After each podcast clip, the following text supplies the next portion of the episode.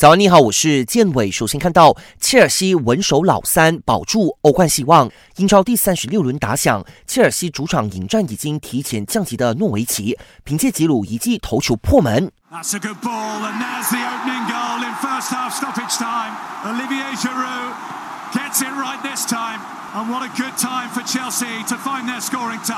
切尔西一比零小胜诺维奇，豪取主场五连胜，排在积分榜第三名。下赛季欧冠资格在望。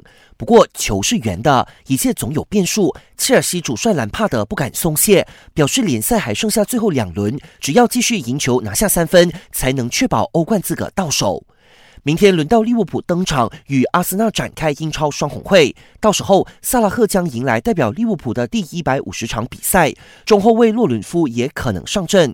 要看比赛，凌晨三点十五分，记得留守 Astro 频道八幺三或八三三的赛事直播。